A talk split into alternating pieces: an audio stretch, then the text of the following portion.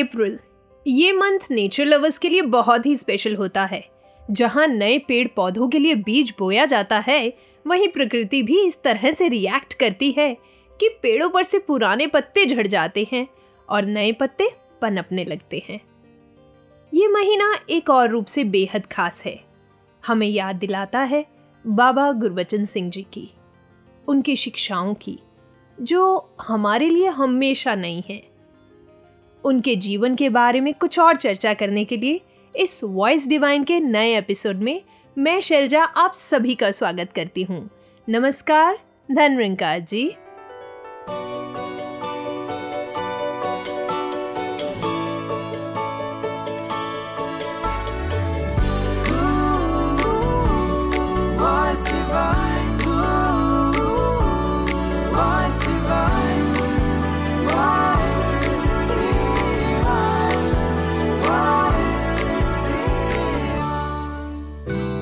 बाबा गुरबचन सिंह जी का जीवन, उनका व्यक्तित्व इतना विशाल था कि उसे कुछ शब्दों में समेट पाना मुश्किल सा लगता है। हमने उनकी शिक्षाओं पर चर्चा करने की कोशिश भी की हमारे पिछले एपिसोड में। पर वो मानो गागर में सागर भरने जैसा था। I think one episode was not enough इसीलिए आइए, एक बार फिर से उनकी टीचिंग्स को दोहराने और अपने जीवन में उतारने की कोशिश करते हैं। शुरुआत करते हैं सतगुरु संदेश से।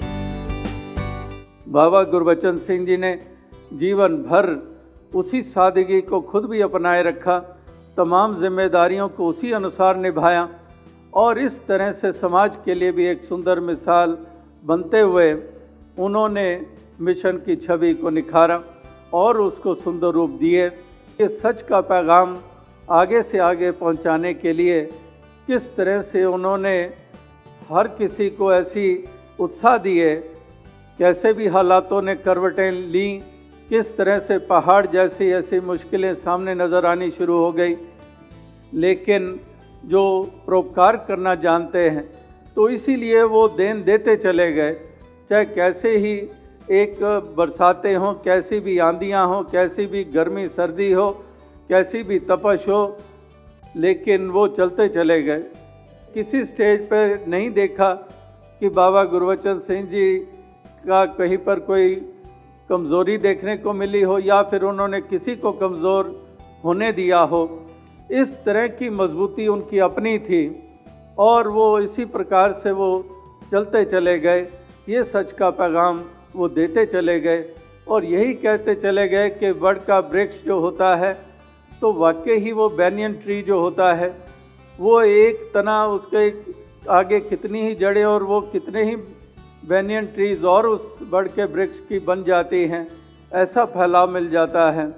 और उन्होंने भी यही कहा कि वाकई ही एक ये शरीर, ये केवल बाबा गुरबचन सिंह जिसको कहा जा रहा है, यहाँ तो सारे ही वही एक भाव रखते हैं, वही अवस्था रखते हैं। तो इस प्रकार से ये एक मिशन का रूप ये बन चुका है। इस तरह से उन्होंने दलेरियाँ दी, इसी तरह से उन्होंने मजबूती रखी।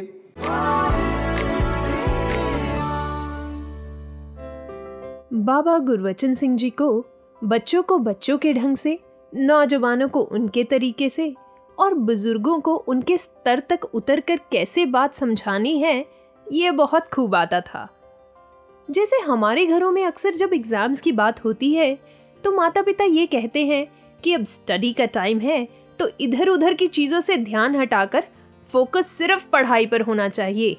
इसी बात को बाबा जी ने अपने समय पर बहुत खूबसूरत ढंग से समझाया कि एग्ज़ाम्स के समय पे बाकी सब चीज़ों पर रोक टोक तो ठीक है, पर बच्चों को सत्संग जाने से कभी नहीं रोकना, क्योंकि सत्संग में ही तो हार्ट और हेड क्लियर होता है। यानी दिल और दिमाग अगर खुश हो, फ़िक्र या स्ट्रेस ना हो तो जो पढ़ाई सारे दिन में होनी है, वो दो घंटे में ही हो जाती है। आज के इस दौर में, जहाँ स्टडीज़ में इतना सिलेबस है प्रेशर है कंपटीशन है, वहाँ अगर स्ट्रेस फ्री होकर पढ़ाई करें तो यू कैन लर्न फास्टर अब स्ट्रेस फ्री होने के लिए, अगर सदगुरु की टीचिंग्स म्यूजिकल फॉर्म में हो तो भला उससे बेहतर क्या होगा? आइए, जुड़ते हैं हरदेव वाणी के इस पावन शब्द के साथ। कोई बाँस का तीर बना के किसी को घायल करता है।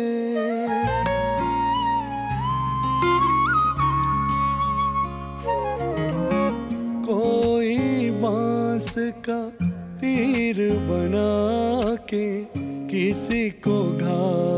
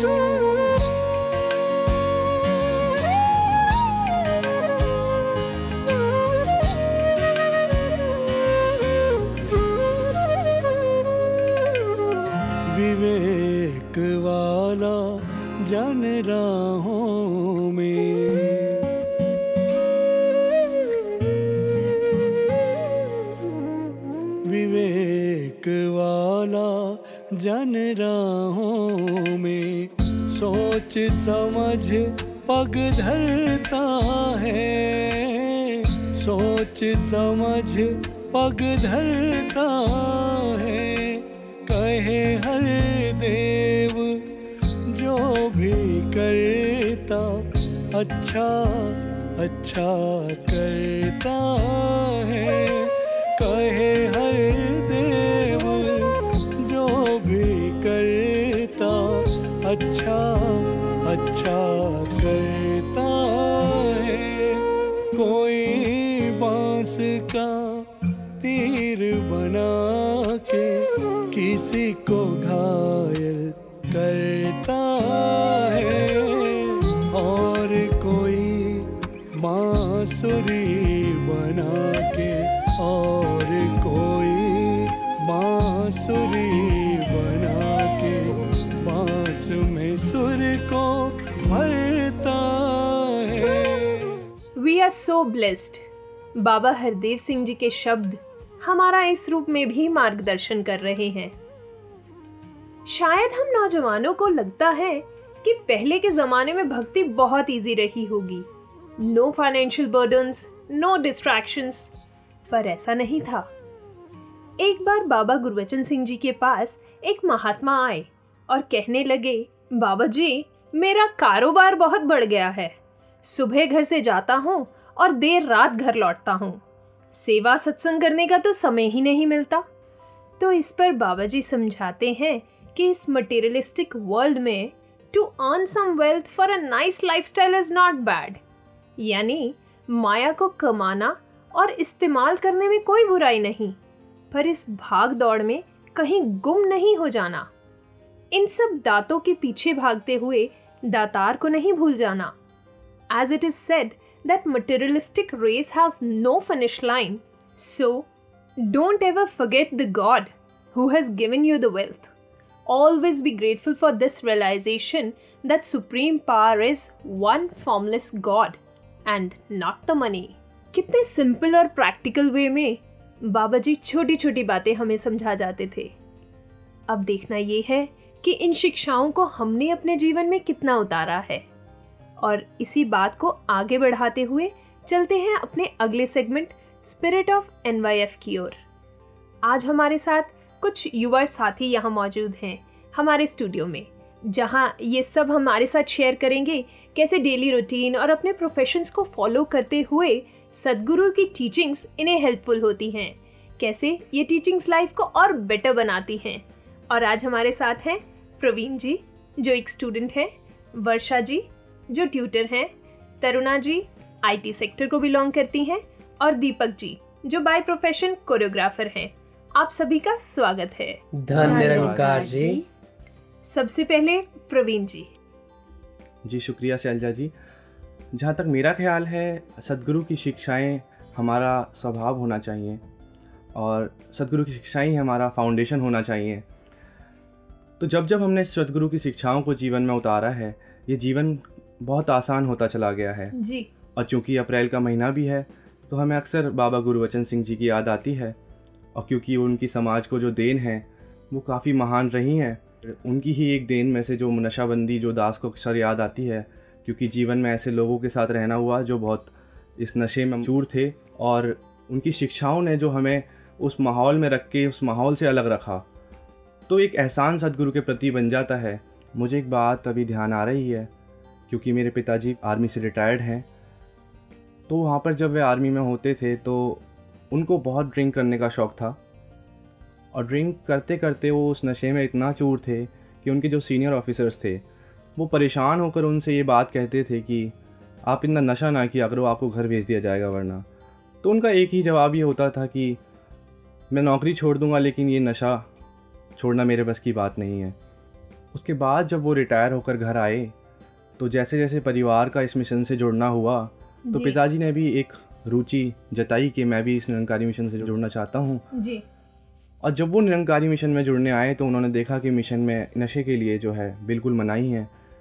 और ऐसा ख्याल उनके मन में आया क्यों ना इस नशे को छोड़ा जाए। हम्म, एक कमाल की बात ये हुई कि जिस इंसान को सब सोचते थे कि ये नशा नहीं छोड़ेगा ये सब चीज़ छोड़ देगा और जो खुद भी ये कहता था कि मैं नौकरी छोड़ दूँगा लेकिन नशा नहीं छोड़ूँगा। और सदगुरु का आशीर्वाद ऐसा मिला और वो इस नशे से दूर हो गए। और ये केवल और केवल सदगुरु की कृपा से ही संभव हुआ है। बिल्कुल। और इसी लड़ी में हम बात करेंगे वर्षा जी से। थैंक यू शैलजा जी जैसे प्रवीण जी ने अभी बताया कि सदगुरु की सिखलाइयाँ जब जब भी हमने जीवन में आगे रखी हैं तो हर प्रकार से हमारे लिए जीवन आसान हो गया। जी। तो ऐसा ही कुछ मेरी भी लाइफ में हुआ। जैसे कि आपने बताया कि मैं एक ट्यूटर हूँ। हम्म, तो मेरी अकेडमी में ही मेरे सारे क्लासेस होती हैं अक्सर। एक बार मेरे स्टूडेंट की दादी मेरे पास आई और वो कहने लगी कि मेरी कुछ प्रॉब्लम इस तरह की हैं बेटा कि जो मेरा बेटा है बहू है वो दोनों ही वर्किंग है जिसकी वजह से मैं पोते को रोज़ यहाँ दूर नहीं लेकर आ सकती क्योंकि मैं सेवेंटी प्लस भी हो चुकी हूँ। हम्म, क्या ऐसा नहीं हो सकता कि आप मेरे घर पर ही आकर इसे पढ़ा दो? तो मैंने वो क्लास ले ली। तो उस बच्चे को पढ़ाने के दौरान मुझे ये पता चला कि वो बच्चा इतना वीक क्यों है पढ़ाई में? क्योंकि उसकी मदर उस पर ज़्यादा ध्यान नहीं दे पाती थी। अब होता ये है कि हम अपने बच्चे की जब भी ट्यूशन लगा दें तो पूरी तरह से एक ट्यूटर ही उसको हैंडल नहीं कर सकता। हम्म, कहीं ना कहीं पेरेंट्स का भी रोल होता है। जैसे कि होमवर्क कराना। अक्सर जब भी मैं उनसे पूछती थी कि आपने होमवर्क नहीं कराया तो ये कहती थी किट्टी में जाना था मुझे मुझे पार्लर जाना था। मतलब बहुत ही ऐसे वजह होती थी ऐसे रीज़न होते थे उनके पास जो मुझे अच्छे नहीं लगते थे। पर मुझे फिर भी ये रहता था चलो कोई नहीं मैं जितना कर सकती हूँ मुझे वैसे करना है। हम्म, जब स्टूडेंट थर्ड में आया तो उसी दौरान घर में कुछ ऐसी कंडीशंस हो गई मेरी मदर की तबीयत इतनी ज़्यादा ख़राब हो गई कि मुझे लगने लगा कि शायद मुझे सारी ट्यूशन्स ही छोड़नी पड़ेंगी। जी। पर फिर ऐसा ही ध्यान में आया कि कुछ ऐसा किया जाए कि ट्यूशन्स भी होती रहें और साथ साथ ही घर में भी जो मेरी जिम्मेदारियाँ मैं उन्हें भी संभाल सकूँ। हम्म, तो कम समय में मैं स्टूडेंट्स को पढ़ाने लगी हम्म, कि इतना तो हो सके कि कोर्स कंप्लीट हो जाए। करते करते जैसे भी सेकंड टर्म तो निकल गया था। लेकिन फाइनल में मुझे ये प्रॉब्लम हो रही थी कि अगर अब भी ध्यान नहीं दिया तो कहीं ये स्टूडेंट फेल ना हो जाए। मेरी भी मेहनत ख़राब जाएगी और स्टूडेंट की भी ख़राब जाएगी। हम्म, तो ऐसे में फिर मैंने उसकी दादी से ये बात की हम्म, कि आंटी आपको थोड़ा सा बोलना चाहिए। हम्म, इसकी मम्मा को ताकि वो ध्यान दें। क्योंकि ऐसे तो ये कल को फेल हो जाएगा तो फिर हम क्या करेंगे? सारी मेहनत ख़राब हो जाएगी। तो उन्होंने तब ये उसकी मम्मा को अंदर से बुलाया और कहा कि आपको थोड़ा ध्यान देना चाहिए पूरी तरह से ट्यूटर नहीं संभाल सकता। तो यहाँ पर उन्होंने अपनी गलती को नज़रअंदाज करते हुए जहाँ आप शब्द अपनी मदर इन लॉ को भी बोले हम्म, तो वहीं मुझे भी हर प्रकार से बुरा भला कहने में वो कहीं से भी नहीं चूकी। ओके। तो जिसकी वजह से उनकी जो मदर इन लॉ थी वो रो पड़ी उनकी आँखों में आँसू आ गए। और उनकी जो बहू थी उन्होंने वो सारे पेपर्स जो हम पढ़ रहे थे सब फाड़ कर फेंक दिए। तो दादी मेरी तरफ़ देखने लगी कि मैं क्या करूँ। फिर अचानक से उन्होंने बोला कि बेटा आप जाओ कोई बात नहीं। इससे ज़्यादा मैं आपकी इंसल्ट यहाँ पर होने नहीं दूँगी। बेशक आप कल से मत आना। हम्म, तो घर जाकर मैं यही सोचने लगी कि मैंने कितनी मुश्किल हालातों में भी सब कुछ हैंडल करती रही और बिल्कुल आखिर में आके मैं ये छोड़ दूँ तो कहीं ना कहीं एक टीचर होने के नाते मैं सही नहीं करूँगी। ओके तो यहाँ पर मुझे सदगुरु की सिखलाइयाँ इस तरह से काम में आई कि वो अब शब्द मुझे नज़र ही नहीं आ रहे थे अपने स्टूडेंट की करियर के सामने। तो मैंने ये डिसाइड किया कि मैं उस स्टूडेंट को ज़रूर पढ़ाऊँगी। तो मैं नेक्स्ट डे जब वहाँ गई तो दादी मुझे देखकर हैरान हो गई कि बेटा आप आ गए। तो मैंने कहा कि दादी अगर मैं इस बच्चे को नहीं पढ़ाऊँगी तो एक टीचर के नाते तो वो सही होगा ही नहीं। साथ ही साथ मेरी सदगुरु की सिखलाइयों से भी वो बिल्कुल विपरीत हो जाएगा। हम्म, मैं ये चाहती हूँ कि ये जो एक महीना भी रह गया है मैं अपने स्टूडेंट को अच्छे से पढ़ाऊँ। तो ये देख के उनकी आँखों में आँसू आ गए उन्होंने मुझे गले से लगा लिया और ब्लेसिंग्स दी। तो धीरे धीरे एग्ज़ाम्स भी ओवर हो गए फिर रिज़ल्ट भी आ गया।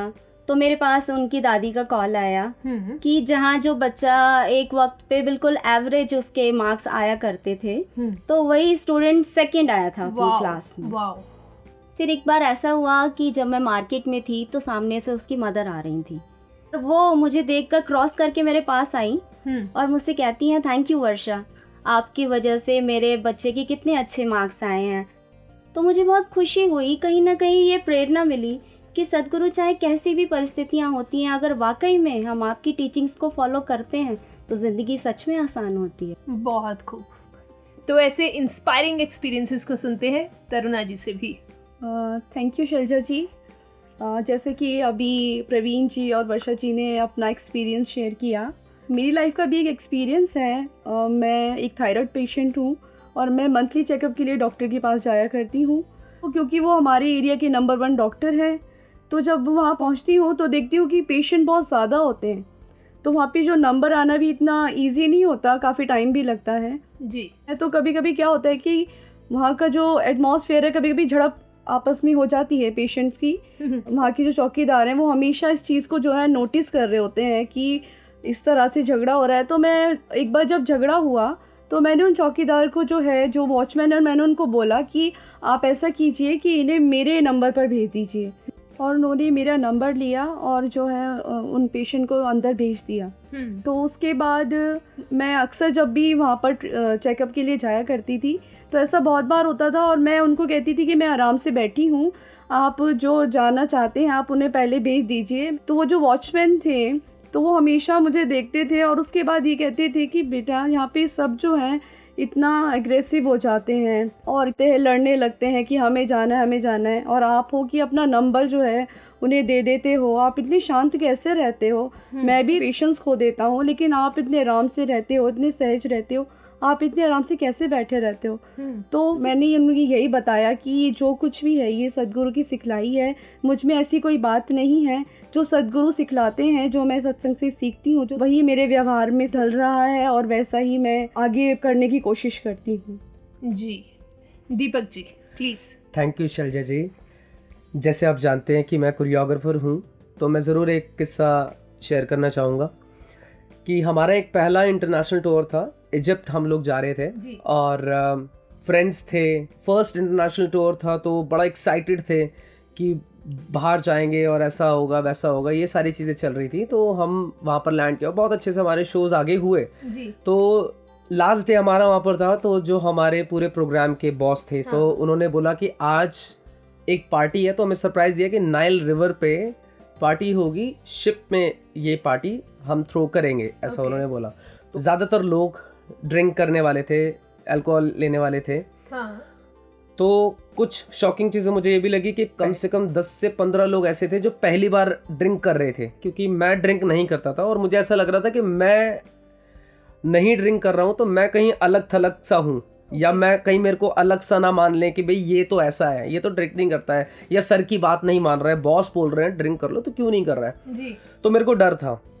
तो अब मुझे समझ नहीं आ रहा था मैं क्या करूँ और मेरे पास मना करने के लिए कुछ था नहीं कि मना कैसे करूँगा क्योंकि सर बार बार यही बोल रहे थे कि ओकेजनली तो चलता है हम्म। और कभी कभी तो ले लो कोई तो फिर साथ साथ सिमरन भी मन ही मन चल रहा था कि सदगुरु आपकी टीचिंग्स हैं और ये तो बहुत ही स्ट्रिक्टली हम हमारे लिए मना है खास सभी के लिए मना है कि हमें ड्रिंक नहीं करनी चाहिए अल्कोहल नहीं लेना चाहिए जो कि हमारे लिए बहुत हार्मफुल है और हमारे सामने बहुत सारे एग्जाम्पल्स भी हैं। हम्म, तो फिर जब सर ने मुझे पर्सनली बोला कि दीपक आप ले नहीं रहे आप लेते ही क्यों नहीं हो? मैंने बहुत हिम्मत जुटा के सर को बोला कि sir I am really sorry मैं ड्रिंक नहीं ले पाऊँगा अल्कोहल नहीं ले पाऊँगा। मेरे लिए बहुत अनएक्सपेक्टेड आंसर था सर की तरफ़ से कि ठीक है दीपक कोई बात नहीं अगर आप नहीं लेते आपके डांस टीचर जो है डांस गुरु जो सामने खड़े हैं झील शुहान वो भी नहीं लेते हैं तो आप उनकी कैटेगरी में हो। तो सर को भी नहीं पता था जो मेरे डांस टीचर थे कि मैं नहीं लेता अल्कोहल और मुझे भी नहीं पता था कि मेरे जो डांस गुरु हैं वो भी नहीं लेते हैं। क्योंकि और भी लोगों को उन्होंने डांस सिखाया वो पूरा प्रोग्राम तैयार किया लेकिन जब मैं अल्कोहल नहीं ले रहा था तो सर के लिए बहुत शॉकिंग था ये कि दीपक इतना जॉली नेचर का भी है दीपक इतना मस्ती भी करता है लेकिन इसको ये हैबिट नहीं है जबकि जहाँ पर लोग पहली बार ले रहे थे और क्या बोल रहे थे कि कौन सा हमें घर जाना है? ओकेजनली तो है कभी कभी चलता है। तो सदगुरु ने ना हमें अपनी जो हमारी मिसकनसेप्शंस हैं इससे हमें दूर कर दिया। तो अगर मैं सदगुरु के वचनों को अपने हिसाब से मॉडिफाई करके ये सोचता कि चलो आ, ले लेता हूँ और मैं कौन सा अपनी मर्ज़ी से ले रहा हूँ मेरे तो बॉस बोल रहे हैं तो उनकी बात तो माननी चाहिए। तो मैं इस बहाने से ले लेता तो मेरे सदगुरु जिन्होंने मेरे को इतना सुंदर जीवन जीने का ढंग सिखाया और यहाँ पर मैं क्या गलती कर बैठता कि मैं उनके वचन को काट कर मैं अपने हिसाब से अपनी ज़िंदगी को जीने की कोशिश करता पता नहीं क्या क्या सोच के। तो वो कहीं ना कहीं मुझे पूरी ज़िंदगी परेशान करता ये डेफिनेट बात है। जी। तो वहाँ पर जब मेरे टीचर को ये बात पता लगी तो हम दोनों को इतना पॉजिटिव फील हुआ उनको इतना प्राउड फील हुआ शॉकिंग भी रहा कि इस लाइन में होने के बावजूद तो ज़रूर ये पीता तो होगा हम्म। लेकिन वो उनके लिए भी ये बात थी कि ज़रूर कहीं ना कहीं ये ऐसी जगह से जुड़ा हुआ है हम्म। तो वो भी स्पिरिचुअल हैं हम्म। बहुत तो जब उन्होंने मुझसे पूछा तो मैंने ज़रूर अपने मिशन के बारे में शेयर किया उनकी शिक्षाओं के बारे में शेयर किया कि हमें ये शिक्षाएँ वहाँ पर मिलती हैं इसने मुझे रोका तो मैं नहीं चाहता था कि किसी भी तरह से मेरे सतगुरु का जो हुक्म है वो ब्रेक हो वो टूटे और मैं उनकी बात का निरादर करके मैं अपनी मर्ज़ी से जीवन जीने की कोशिश करूँ। बहुत खूब थैंक यू दीपक जी।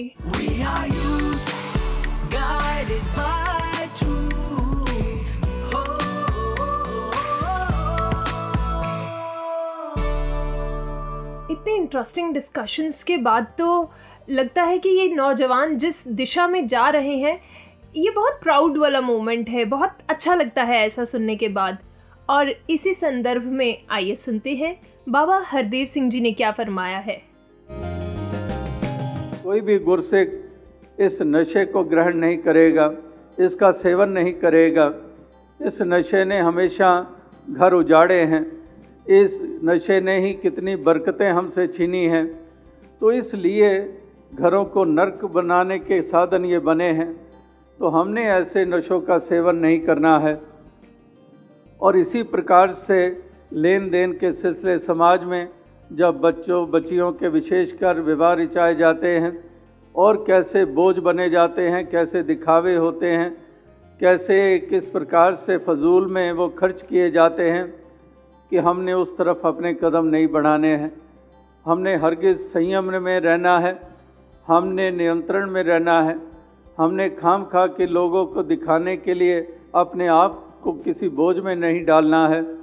और इस प्रकार से ना बोझ बनना है, ना ऐसी मांगें रखनी है सामने। हमने बहुत सादा ढंग से ये भी जिम्मेदारियाँ अपनी, ये हमने निभानी है।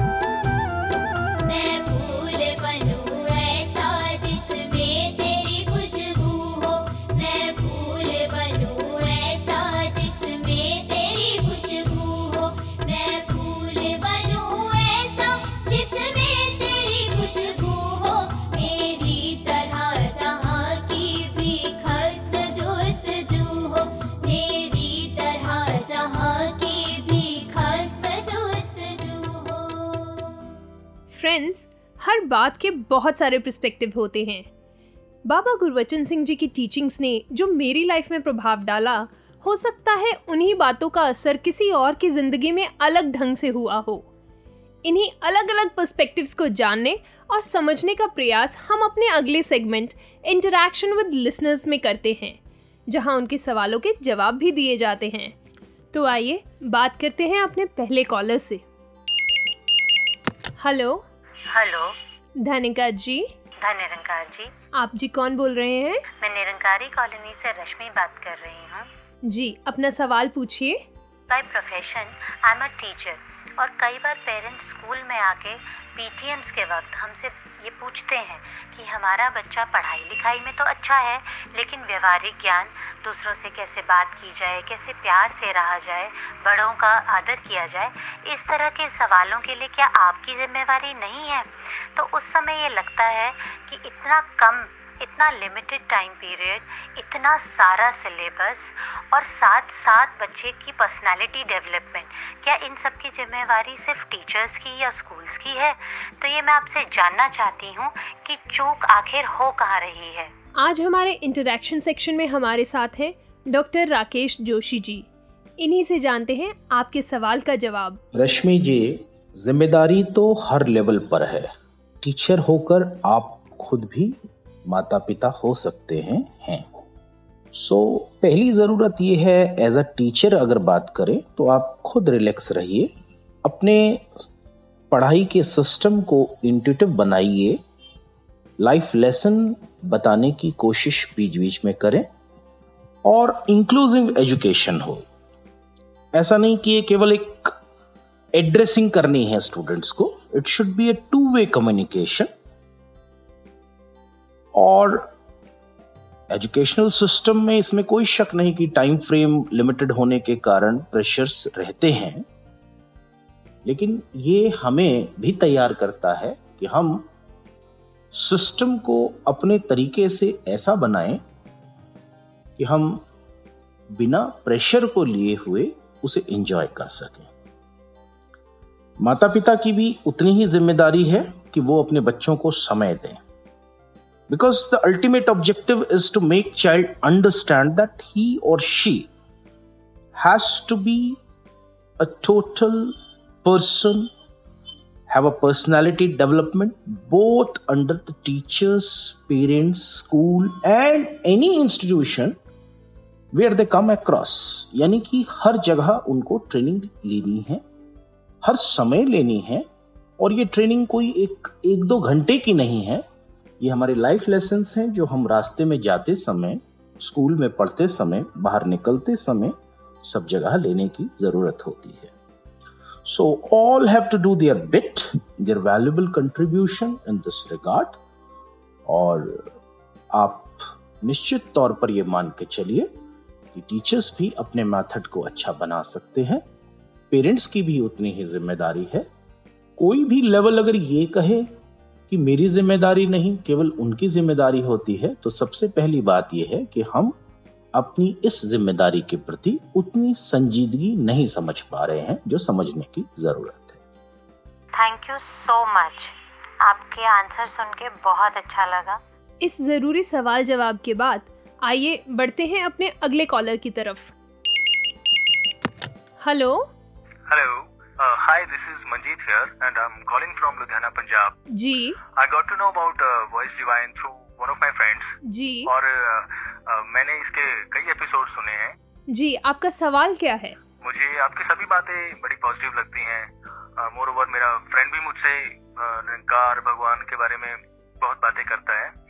और अक्सर मुझे कहता है कि मुझे परमात्मा को भगवान को देखना चाहिए। बट द थिंग इज़ कि जब सब कुछ ही हमारी मेहनत से मिलता है।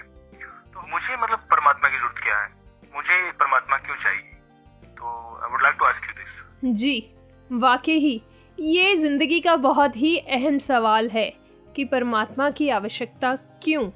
आइए जानते हैं डॉक्टर जोशी का इस पर क्या कहना है। डॉक्टर मंजीत जी आपने जो ये बात रखी है सब कुछ मेहनत से मिल रहा है तो परमात्मा को जानने की ज़रूरत क्या है? और आप मानते हैं कि जो कुछ मिला है वो आपकी मेहनत और लगन के कारण मिला है। दोनों ही तरह से देखें, पहला ये आउट ऑफ़ क्यूरियोसिटी है और दूसरा आउट ऑफ़ नीड है। आपने जो मेहनत और लगन की बात की है कि मैं मेहनत की तो मुझे तो ये ऐसा आप तब कर पाए जब आपके पास एक साउंड माइंड हेल्दी बॉडी केवल मेहनत ही इसके लिए जिम्मेदार है क्या? जो भी सिस्टम हम देख रहे हैं, चाहे वो हमारे शरीर के अंदर है या बाहर है, वो एक एडमिनिस्ट्रेशन है, निज़ाम है, हुकूमत है लॉ है। एक छोटा सा चौराहा ले लीजिए। रास्ते में ट्रैफ़िक वहाँ से गुजरता है। पाँच मिनट के लिए भी अगर पुलिसमैन उसे मैन ना करे, कोई एडमिनिस्ट्रेशन ना हो, लाइटें ना जल रही हों, कोई चलान ना काटने वाला हो तो ऐसी सिचुएशन में वहाँ जाम लग जाता है क्या होता है, और हम महसूस करते हैं कि एक छोटे से चौराहा पर भी एक एडमिनिस्ट्रेशन का होना ज़रूरी है। कितना बड़ा एडमिनिस्ट्रेशन हुकूमत और निज़ाम काम कर रहा है हमारे अंदर और बाहर, इसकी कल्पना कीजिए। पहले अंदर देख लीजिए। हम खाना खाते हैं, पानी पीते हैं, वो पचता है, बाहर जाता है। हवा लेते हैं ऑक्सीजन के रूप में अंदर जाती है कार्बन डाइऑक्साइड के रूप में बाहर आती है और उसके बीच में हमारा रेस्पिरेटरी सिस्टम काम करता है। ये ऐसा क्यों हो रहा है सबके अंदर? तो सिस्टम में ऐसा है कि ऐसा हो, इसलिए हो रहा है। कौन ऊर्जा दे रहा है इस सिस्टम को चलने के लिए? ये एक अपने आप में बड़ा प्रश्न है। अब जरा बाहर की दुनिया देखिए। पेड़ पौधे वनस्पति, सभी प्रकार के जीव जंतु ऊपर आसमान में दिखने वाले सूरज, चाँद, सितारे celestial bodies comets constellations meteors meteorites ग्रह, नक्षत्र, आकाश, गंगाएँ गैलेक्सीज ये लगातार मोशन में हैं, सब चल रहे हैं। इनको लगातार चलने की ऊर्जा दे कौन रहा है? ये ऊर्जा का स्रोत कौन सा है? ये भी एक प्रश्न है। इस सारे सिस्टम को गवर्न कौन करता है? अब हमें दिख नहीं रहा, इसलिए हम ये मान लेते हैं कि शायद कोई है नहीं, लेकिन ऐसा है, न है नहीं। देखिए, कानून में कानून संविधान के तहत निकलता है लॉ बनता है, और वो सब जगह एप्लीकेबल होता है अपने जुरिस्डिक्शनल एरिया में, सब जगह एप्लीकेबल है। वो बात अलग है कि कोई पुलिसमैन वर्दी में खड़े हों या ना हो, जज, वकील, ये अदालतें, ये सब चीज़ें हमें फॉर्म में नज़र आती हैं, इसलिए हमें लगता है कि शायद ये हैं। लेकिन जो कानून है, वो तो फॉर्मलेस है ना? वो नज़र नहीं आता, लेकिन सब जगह एप्लीकेबल है। उस कानून को ही एग्जीक्यूट करने के लिए फॉर्म में सारे सिस्टम बने हुए होते हैं। मैं अगर इसे संक्षेप में इतना कहूँ कि ईश्वर एक ऐसी सत्ता है जो इस सबको करने के लिए डायरेक्टर, डिस्ट्रॉयर, बैलेंसर, एग्जीक्यूटर, हर रूप में फॉर्म्स के रूप में जगह जगह हमें नज़र आती है, लेकिन अपने आप में यह फॉर्मलेस है। तो यहाँ से एक बात समझ में आती है कि ईश्वर की ज़रूरत हमें हर समय है। दूसरी बात मेरी पहचान या आपकी पहचान एज डॉक्टर मंजीत, ये आपको परिवार से मिली, समाज से मिली। ये आपका रियल परिचय तो नहीं है। सो जो कुछ भी हमें ये नाम मिला है, वो यही समाज से मिला है। मगर मैं असली में भी तो कुछ हूँ। मेरी असलियत क्या है? मैं कौन हूँ? मैं कहाँ से आया हूँ और कहाँ जाना है? और मैं निकला कहाँ से हूँ? मेरी ट्रेसिबिलिटी क्या है? I am not aware of my real identity I am not here to last forever so इसलिए ईश्वर की पहचान बहुत ज़रूरी है। इस सृजनकर्ता की पहचान ज़रूरी है ताकि इसकी रचना रूप में जो मैं एक सत्ता के रूप में मुझे बनाया गया है, मुझे अपनी पहचान हो सके। तो इस तरह से भी हम डॉक्टर मंजीत इन बातों को देख सकेंगे कि ईश्वर परमात्मा को देखना हमारी बुनियादी ज़रूरत है। Thank you thank you doctor Rakesh Joshi ji मुझे आपके समझाने का तरीका बड़ा अच्छा लगा। जैसे कि मैं एक साइंस का स्टूडेंट हूँ तो आपने बड़ा साइंटिफिक वे से इस चीज़ को क्लियर किया। Thank you thank you once again thank you team Voice Divine thank you all thank you doctor Rakesh Joshi ji इन सवालों के जवाबों के लिए। इस मज़ेदार सेशन के साथ मुझे लगता है बहुत सारे लिसनर्स रिलेट कर रहे होंगे। आपको कैसा लगा, ये हमें ज़रूर बताइएगा। आपका फीडबैक हमें इनकरेज करता है। हमें ज़रूर लिख भेजिए। Voice Divine at Nirankari dot O R G पे। सदगुरु समय समय पर बताते हैं कि एक अच्छा गुरसिख केवल एक ही क्षेत्र में अच्छा नहीं होता, बल्कि वो एक अच्छा बेटा भी होता है अच्छा भाई भी होता है और देश का अच्छा नागरिक भी होता है। वो देश के लिए भी हमेशा हर किसी को प्रोत्साहन देते चले गए। इसी देश में जन्मे हैं, यहीं कान खाते हैं। तो इस देश के प्रति भी वफादारी हमने रखनी है। इस देश को भी हमने कमज़ोर नहीं होने देना है। हमने हमेशा देश के लिए भी पॉजिटिव योगदान देने हैं। बाबा गुरबचन सिंह जी ने न केवल अपने वचनों के द्वारा हमें शिक्षाएँ दी, बल्कि जी कर भी दिखाया। उनका जीवन कर्म प्रधान था। जहाँ जहाँ ज़रूरत पड़ी, वहाँ वहाँ सदगुरु होते हुए भी स्वयं अपने हाथों से कार्य किया। बाबा जी वर्कशॉप में प्रचार प्रसार में इस्तेमाल की जाने वाली गाड़ियों के रख रखाव में भाग लेते थे। इस दौरान हर पहलू पर विशेष ध्यान दिया जाता था। यहाँ तक कि छोटे छोटे नट्स या बोल्ट्स को भी संभाल कर रखा जाता था कि ज़रूरत पड़ने पर काम आ सकें।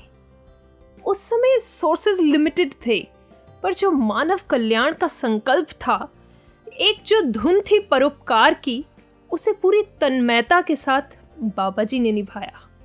कभी मुश्किलों की परवाह नहीं की और इस सफ़र में उनकी साथी रही निरंकारी राजमाता जी अर्धांगिनी होने के साथ साथ एक पूर्ण गुरसिक होने का किरदार भी उन्होंने बाखूबी निभाया।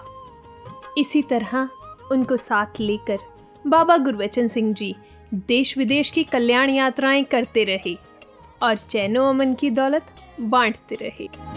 सब तो वड्डा महरम मेरा महरम मेरा महरम मेरा। सब तो वड्डा महरम मेरा। दिल विच इस दे प्यार बड़ा मेरा, साहिब है। दिलदार बड़ा मेरा साहिब है। दिलदार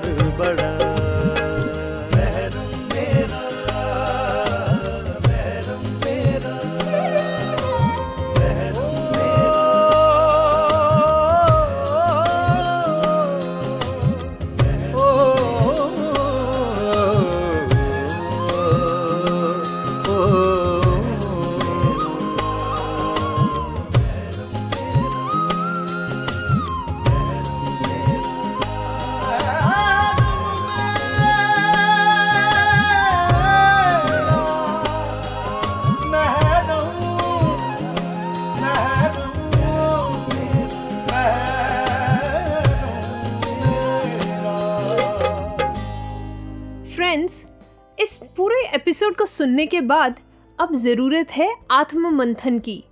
एक इंट्रोस्पेक्शन करने का, गुरसिख का कदम कदम पर ये अगर कर्तव्य बनता है कि वाकई हम सोचें कि बाबा गुरबचन सिंह जी ने अगर ये बात रखी सामने तो भलाई के लिए रखी, ताकि गुरसिख का नुकसान ना हो, ताकि गुरसिख और आगे बढ़े। एक स्पिरिचुअली भी, सामाजिक दृष्टि से भी एक विश्लेषण करना, सोचना कि वाकई ही हम उस तरह से जी पा रहे हैं।